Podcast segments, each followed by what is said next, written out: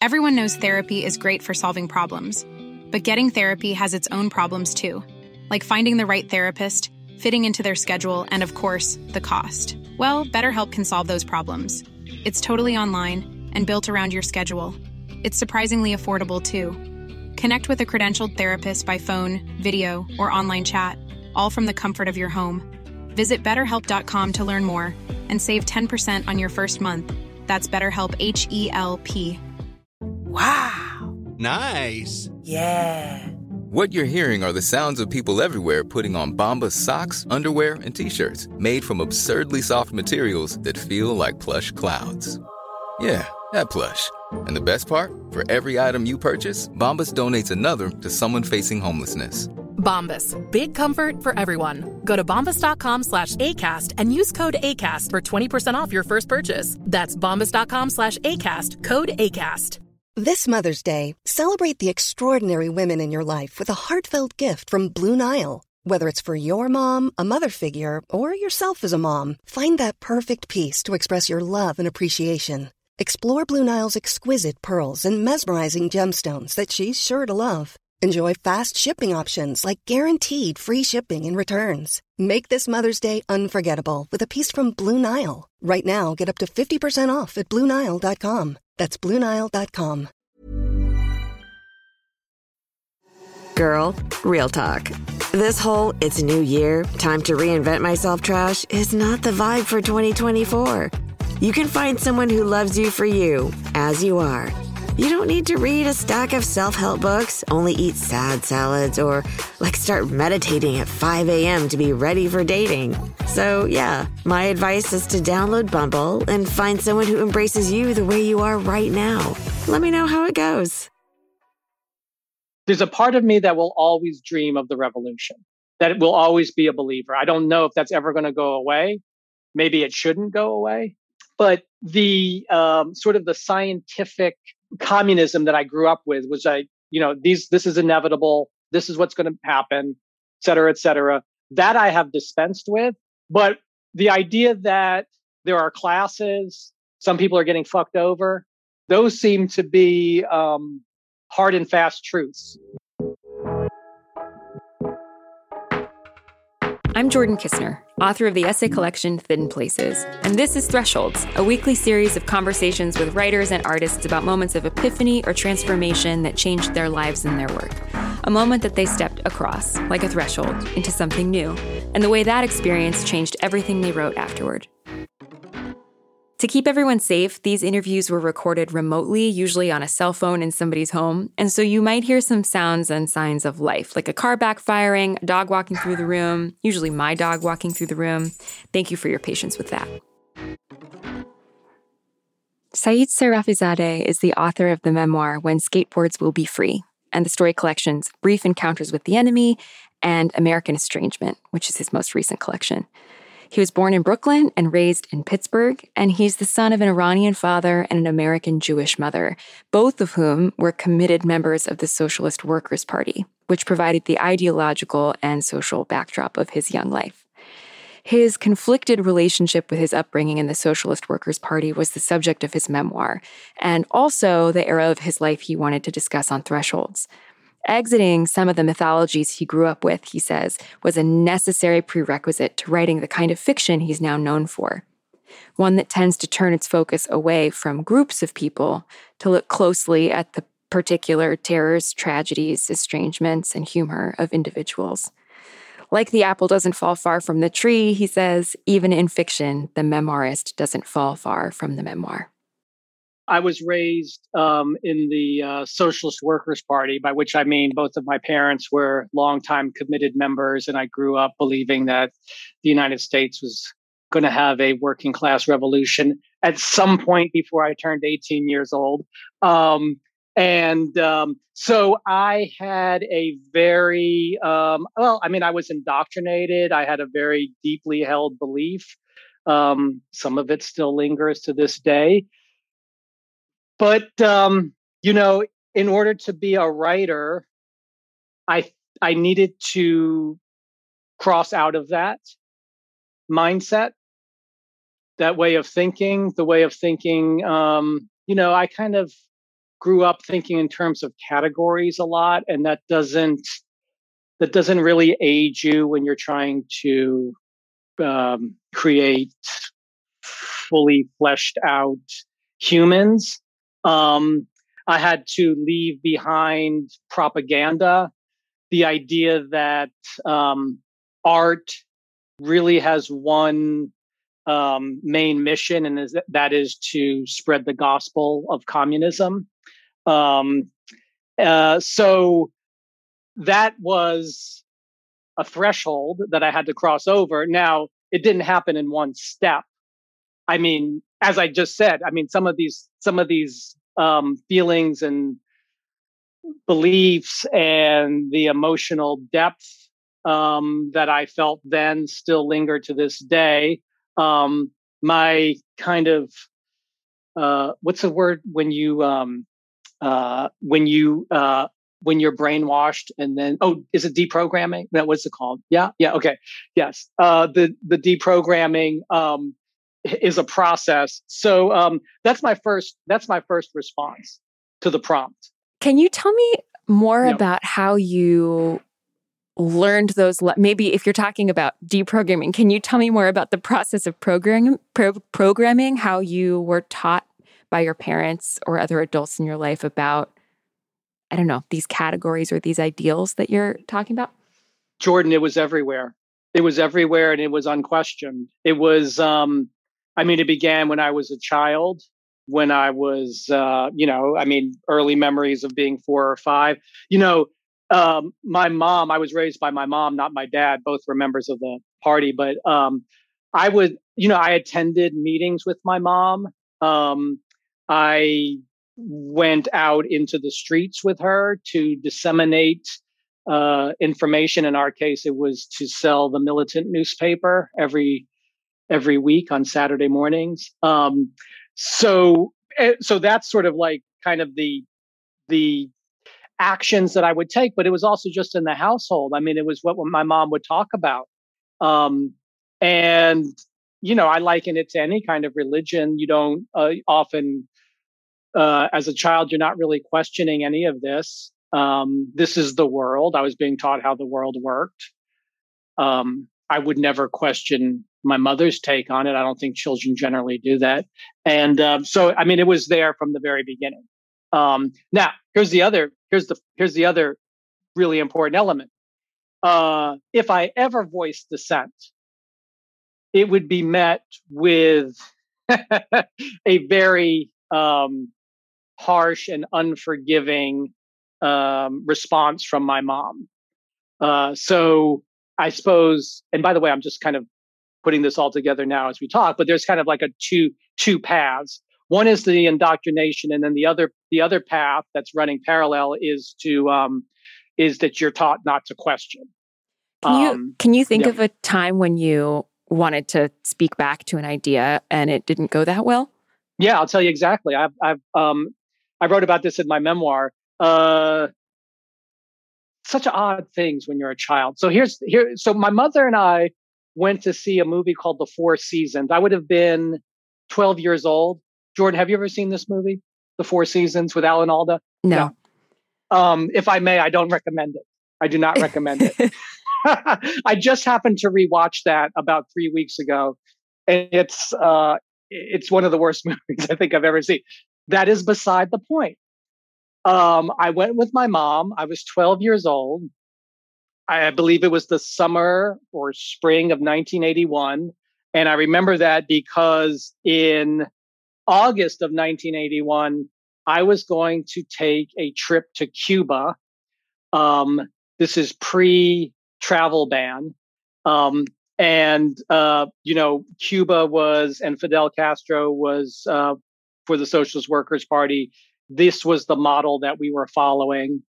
We were uh, champions of Castro. So, okay, I was going to go there. I was going to take a tour. My mom wasn't going to come with me. Um, I was going to go with a tour group. Um, so we went to see the Four Seasons, and um, my mother hated it. And I remember her line after we saw it was, "What do I care about those middle class problems?" And this would not have been an uncommon thing for my mom to say. And um, I, for whatever reason, at age 12, I had reached a limit and I we got in an argument and I said to her this is I said to her I hope the United States bombs Cuba. Yes. Wait, how did you get there? From how did you get there? Yeah. How did I get there? That's the that's my that's the that's the psychology of my childhood home. How did I make that leap? Because I knew where I could hurt her. I knew how to hurt her. There's no worse thing to have said. Um, well, but I, I mean, Jordan, I was, it was, um, it was because her comment about what do I care about those people with their middle class problems was part and parcel to the whole ideology of the Socialist Workers Party. We loathe, there are people we loathe, there are people we champion. Um, and, uh, and so I was going to hit her where it hurt. And I said, I hope the United States, because that, by the way, that was a concern. That would have been a concern of a, of, um, and frankly, not, not that far fetched a concern. The United States had already invaded Cuba once. So why not a second time? Um, but so there was always that threat hanging over us of imminent um, military action by the United States. So I went there. That was my nuclear option. And my mother hit the fucking ceiling, screaming, screaming. And um, I remember trying to walk it back by saying I was just joking. And she was screaming, Don't you ever joke about that. And it was a horrible moment, um, as evidenced by the fact that I remember it very vividly to this day lo these many years later. So, um, so listen, so I was learning something. I was learning something and, and okay, I, that was an extreme version and I was being, um, purposefully provocative, but the lesson is we're not questioning. There's not going to be differences of, of, of opinion. Um, there's one way to think about these things. Uh, it's not nuanced there's good guys and bad guys. There's black and there's white. There's white, and um, and uh, so you know those those moments of me um, of of pushing back, sort of with any sort of independent thought, were very few and far between. But at 12, that was already clearly something that you were wanting to do, and I'm curious to know where you felt like that that came from in you. I think I knew I must have known there was um, there was bullshit. That there was bullshit. I was being taught some bullshit. Um, that not everything that my mother was saying was true or accurate. Um, and also to say, and of course, some of the things she was saying was were true and accurate. Um, uh, yeah, I remember other moments where I think I thought this sounds ridiculous, um, I think we put this under the category of cognitive dissonance, where you, you know, you know something, but then you're also kind of rationalizing your way out of it. Um, at least from my understanding of what cognitive dissonance is. So, um, uh, you know, and I'm also being challenged by people outside of the home because um, I know this is going to come as a huge surprise, but in Pittsburgh in the 70s and 80s, um, working class revolution and communism were not actually that mainstream. So so i was getting i was i would get pushback from people um and i didn't really have a very good argument um uh even on on basic things. And uh so i must have had some of that in my head knowing how the wider society felt that we were outliers um I, I couldn't grow up in this country without uh, embodying some of that, some of those um, ideas and principles. And um, you know, one other thing about it, when you're in such a small, inculcated group, you are always speaking to like-minded people, and it's it's not a great way to hone a hone a very strong argument. I don't know. I mean, you know, one of the other things about the Socialist Workers Party is that the lesson that I was learning was that dissent is something. Dissent is I was taught dissent. But here's the deal. This, if you teach someone dissent, then sometimes you can't control when the dissent happens. So I was taught dissent, but dissent also means that it can happen within a family too. And um, so maybe some of that was in my psychology as well. You were saying that um, you kind of needed to move away from that worldview in order to become the writer that you are. And I'm curious which one came first the desire to be a writer or the desire to move away from that worldview, or if they came at the same time? That's a hell of a question. Um, uh, okay, the short answer is I don't know.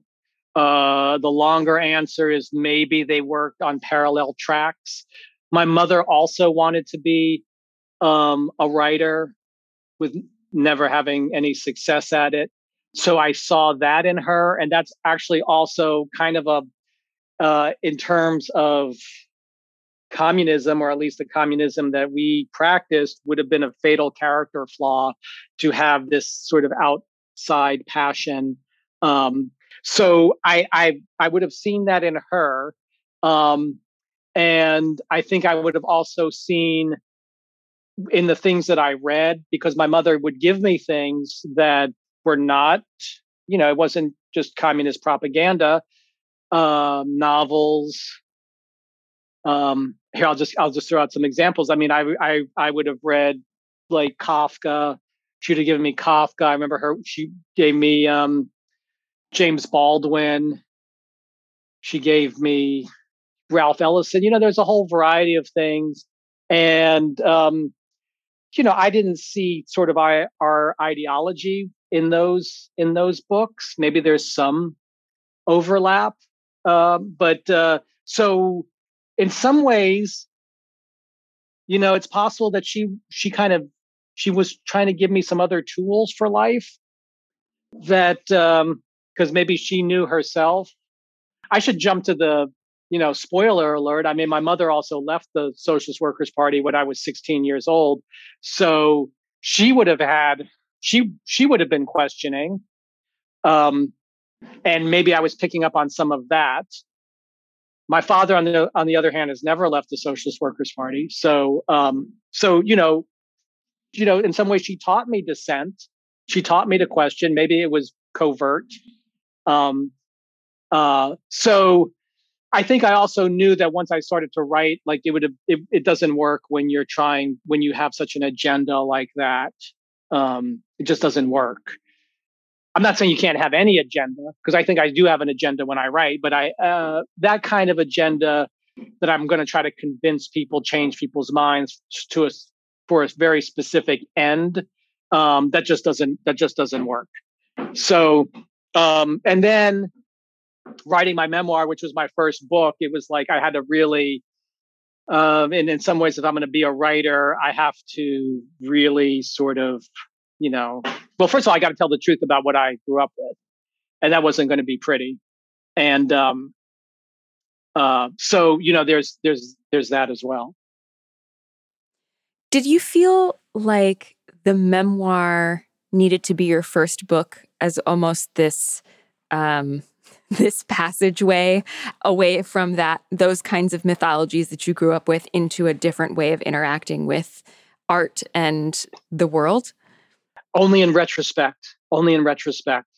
I think you're absolutely right. Also, mythologies is a great word. I wish I had used that earlier. Um, uh, you know, frankly, Jordan, I mean, I didn't think of book number two at all. I didn't think of book number two. All I thought about was this is the book I'm going to write. Um, and um, I had no idea what would come after it. Which, which is possible that leads us into the second part of the threshold, which is to move from from nonfiction into fiction, um, which was another thing I had to I had to cross over. But um, uh, I mean, in retrospect, though, I do see it as being yes, I needed to sort of make this declaration, this very clean break, um, and and after that, other things followed but going into it, I, I was not at all as as uh, clear sighted as I'm making myself sound right now. All I could think of was was write this story. This is book number one. For all I knew, book number one was going to be the last book, um, and and and you know I had to figure out after that. I wanted to ask you about that time after your first book, your memoir, came out, and what your thinking process was like about what you wanted to do next. You moved into fiction, as you were just saying. How was was that a scary time? Was it an exciting time? What was going on then? It was it was a uh, it was a floundering time. It was a um, what the hell do I do next time? Um, it was I am at a loss. Some of it, some of it has got to be because, uh, you know, I mean, my memoir. I, I, you know, I was doing a lot in that, in insofar as I was really, um, you know, an honest, frank depiction of my childhood and my parents. Um, my dad did not take kindly to the book, which means that I have not spoken to him since it came out so many years ago. Um, so, so all of that to say is a lot of energy, emotional energy, physical energy went into writing it. I, I, I was not thinking of any of, of a life after that. And then when I got done with it, I said, okay, what do I do now? And I thought, so am I going to be somebody who writes? Will I write another memoir? Am I going to write a memoir about the memoir?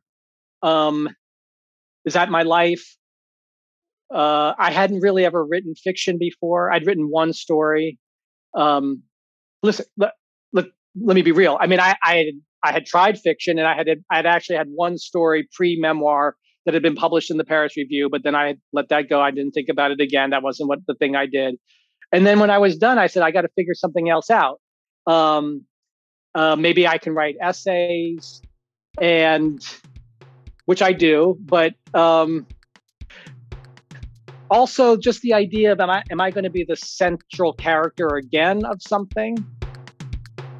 So I just I Jordan I had to I had to give it a shot, and I just started to write. Um, I I started to write stories.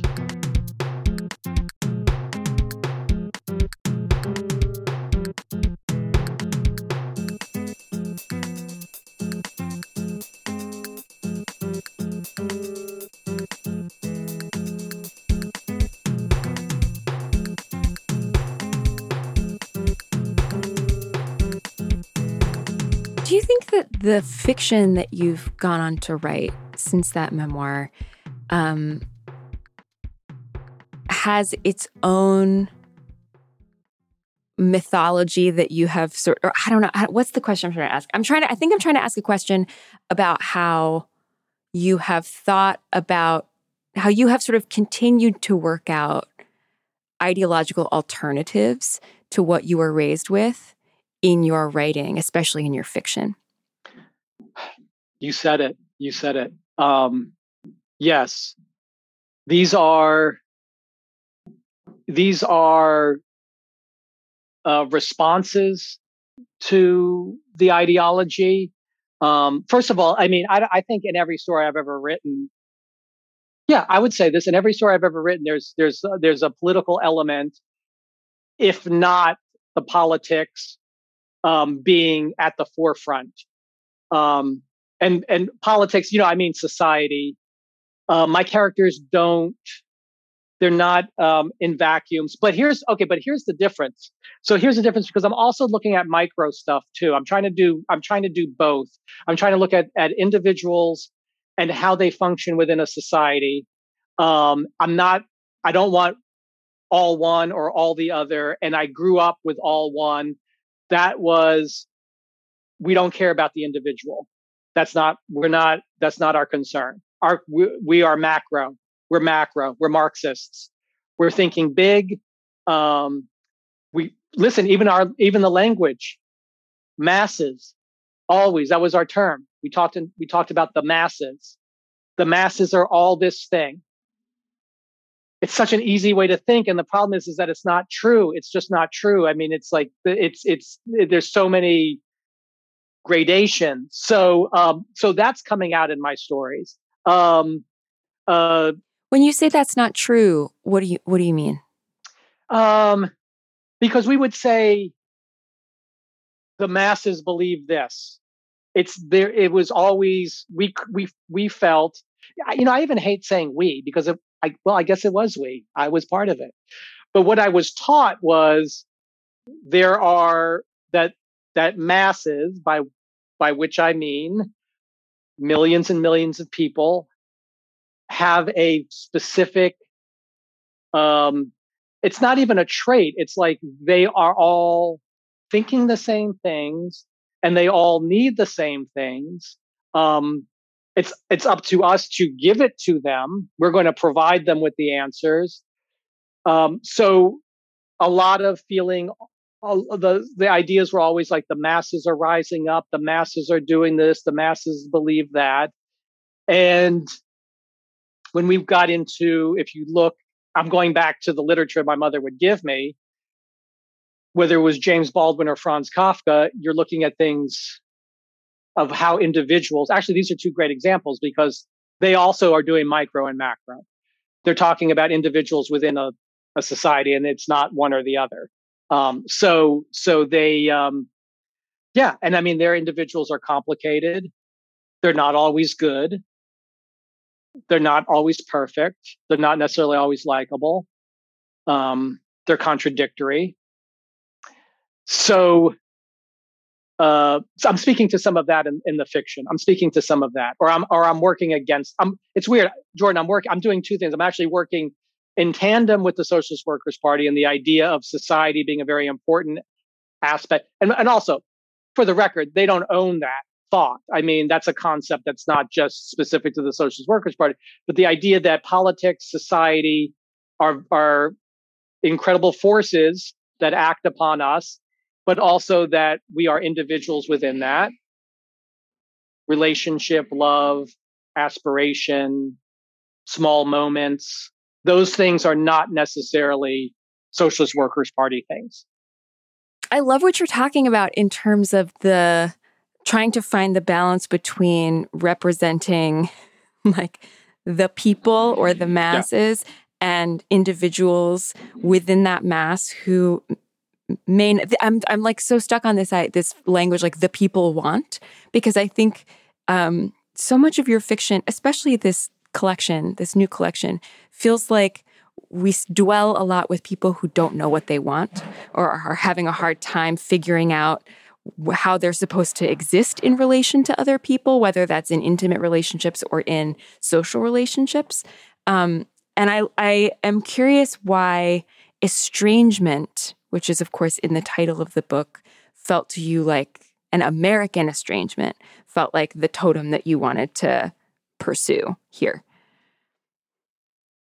I suppose that that's um, a, an example of um, where the memoir. And I, here, I'm going to coin a phrase. I don't know if this is the memoirist doesn't fall far from the memoir. Um, um, because the, you know it's a lot of it's reflecting my own experience and my own sense of myself in this country which has been for both external and internal re- reasons. I have i have been a pariah an outcast. Um so again it's it's i feel like the operative phrase in that it's it's external and it's internal uh things acting upon me but then also my worldview being shaped by um, my own personal psychology. So uh, you know, the, the, the, the final story, which is called uh, A Beginner's Guide to Estrangement. And then I used a version of that for the title, American Estrangement, is probably most closely um, related to who I am. It's a, this is a good example of things being invented. I mean, I didn't, I never went to Iran to reconnect with my long lost father. That's that's the fictional part. I didn't change my name. That's the fictional part. But there's the the sort of the heartbeat of the story is true and accurate of someone feeling, I suppose, unmoored ethnically. Um, also, literally the estrangement from their father, which is true for me as well. Um, so yeah, I mean, I thought when I looked at the collection as a whole, I, I, I felt like I could see the the themes within it of people, and I, and that's really the only one where it's an overt, um, any sort of overt reference to race or ethnicity, but there was still a sense of estrangement from all these characters throughout it, um, whether it be in the workplace, even medical, like there's a, a couple, one character who needs sort of medical uh, help. Um, and um, uh, so, you know, I was seeing that as something that was reflective of both what I had experienced and then actually, oh, here's the work that I've produced. Um, not intent, not actually entirely conscious when I first set out with this book, but it, it kind of took shape towards the end. Yeah, which which brings me to something else that I wanted to ask you, which was about the process of putting this collection together. Did it begin uh, with with one or two stories that and then you expanded from there did you really have a sense of its architecture from the beginning? Um i want to use another phrase i'm going to coin another um what, what's the, uh, every journey begins with a first step is that right? It's like every collection begins with a first story. So i just wrote a story um the first story actually in the collection i wrote back in 2014 uh it's called that one's called last meal at whole foods.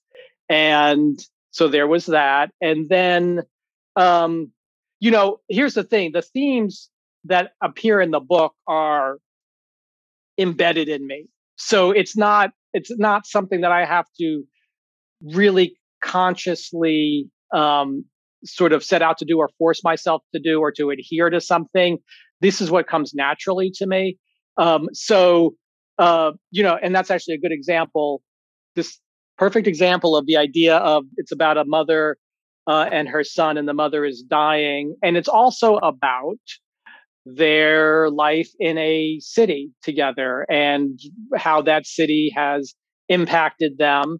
Um, so, um, I'm losing. I'm losing the thread. Wait a minute. Wait, wait. I, I can get it back. I can get it back. Oh, because the the question was about do I set out to do that? Is that right, or have, have I lost it? I mean, I do. Please. I do want to know if you set out to do that. I was also the question had been about like the extent to which you had an overarching sense of architecture oh, for the collection. Got you. Got you. That's right. That's right. Yeah. No. No. I mean, as I was saying, it's sort of embedded in me. The only thing that I have a sense of is that when I write one story, then the next story I try to I, I, try to tackle something different. So I'm not the next story will not be about a mother and, and the son um, uh, that it's like one story informs the next. Of course, when you get to collection time, how they're put together is a whole different animal. Um, but uh, but no, it, it's it's kind of just like this is Jordan. You know what? It's my life's work. I want to sound lofty, but it's true. It's my life's work. I mean, it's sort of this is where the Socialist Workers Party still lives in me, which is do not lose sight of politics, society, economy. And I guess that's the pact I've made. Um, and the only thing that I've thrown in there is the idea of the individual and their complications. Do you feel like your relationship or your ideas about politics, society, and the economy are fundamentally opposed to the ones, or even fundamentally different than the ones that you learned as a child? Or is it simply about bringing the individual to the foreground. Yeah. No, not fundamentally opposed. Not fundamentally opposed. Okay, one thing is there's a part of me that will always dream of the revolution, that it will always be a believer. I don't know if that's ever going to go away. Maybe it shouldn't go away. But the um, sort of the scientific uh, communism that I grew up with was like, you know, these this is inevitable. This is what's going to happen, et cetera, et cetera. That I have dispensed with. But the idea that there are classes, some people are getting fucked over, those seem to be um, hard and fast truths. Um, the thing is is i try to see this is this is where i, I will diverge is that i try to uh, i need to see everyone as a human. So um i'm not trying to throw anybody under the bus really in my writing but yeah i mean like you know there's a lot of bosses in the stories. Um, There's the boss who makes the uh, assistant type every letter, every Oh, memo right. on the typewriter, even though there's a computer right there. I thought that was such That's a right. hilarious detail. That's right. That's right. Um, and also, there's also the boss.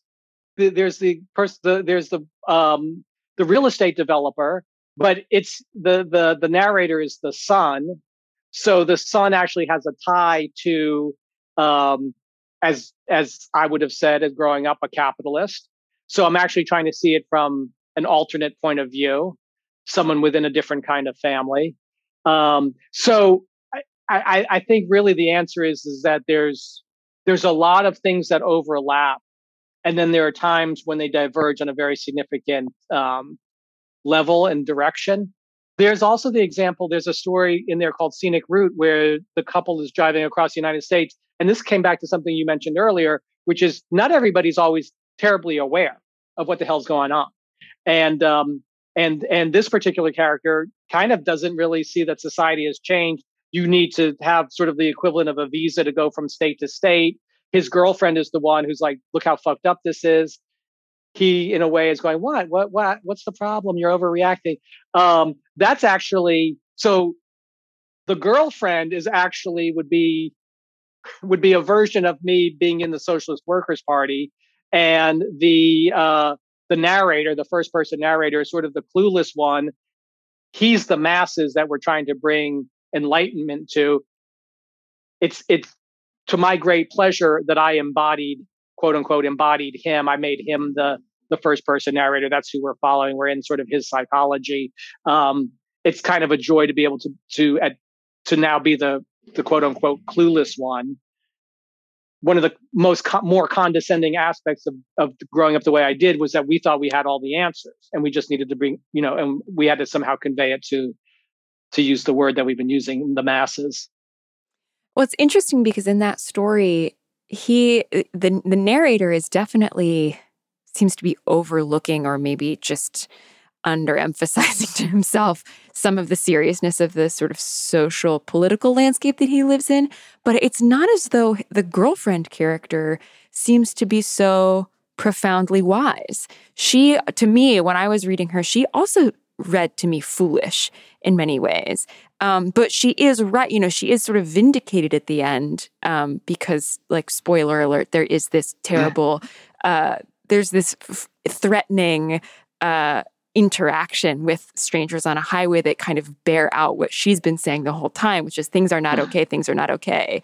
Um, nevertheless, her her sort of yoga going slower maxims are not the solution to the problem that she's been insisting exists. So it really felt to me like this encapsulation of the way that like they're both kind of unable to see the situation that they're in and very unable to see each other despite being in an intimate relationship.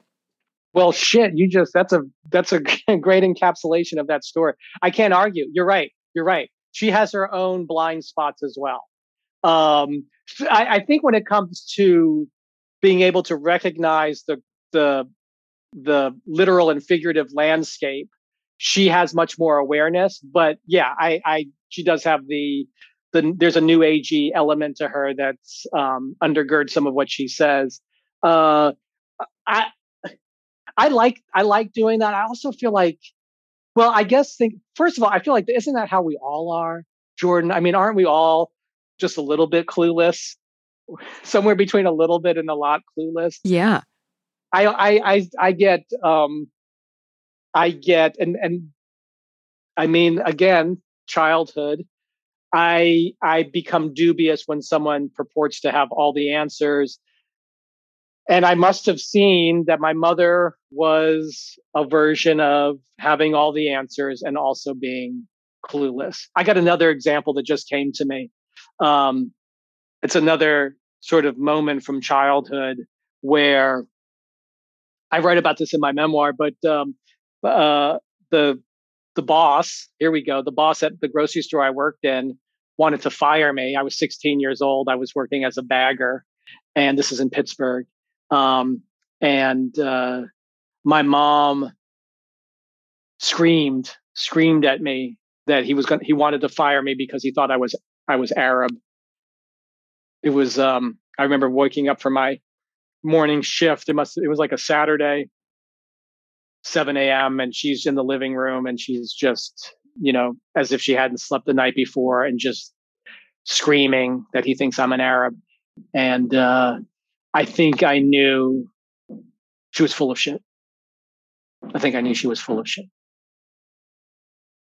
Why was he firing you in your mind? because I was double bagging. we were not allowed to double bag.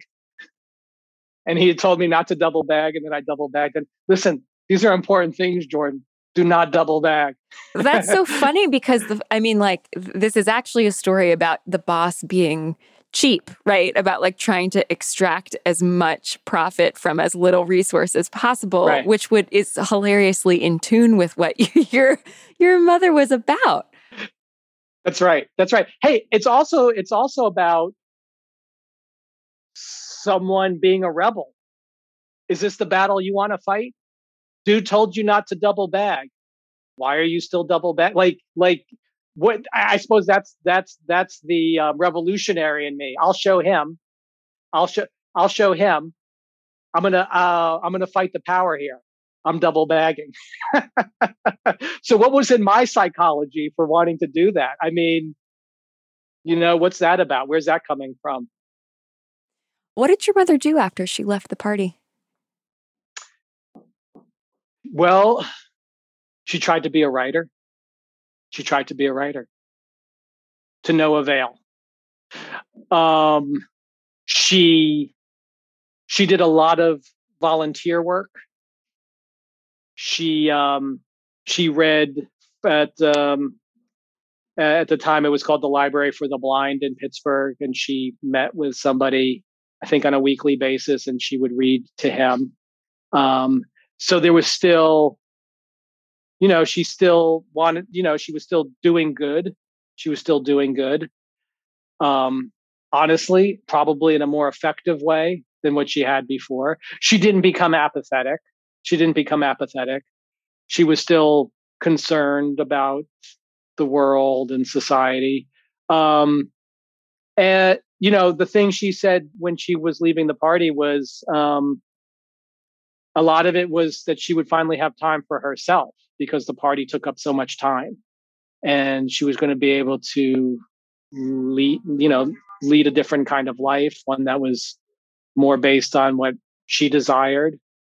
I think we're going back to the idea of the individual the individual not being subs- subsumed by something greater which she had allowed to have happened. And and then you know after almost 20 years she decided enough was enough and had and really had the strength to be able to to leave.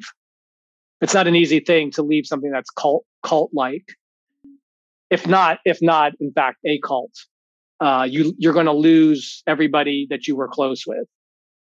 Point you know that's that's that comes with the territory. There's not going to you're not really going to be maintaining these relationships and these people were a lot of them were like family to us and friends So were you both sort of starting over after that? Yeah, must have absolutely. Had to have been. Her much more um much more clear her starting over. Much more clear her rebirth. For me um yeah it must it as yeah the same for me. Sure sure. Um you know i didn't have it wasn't as big a uh change for me because i wasn't actually a member of the party so it didn't change sort of like the the material facts of my my day-to-day life.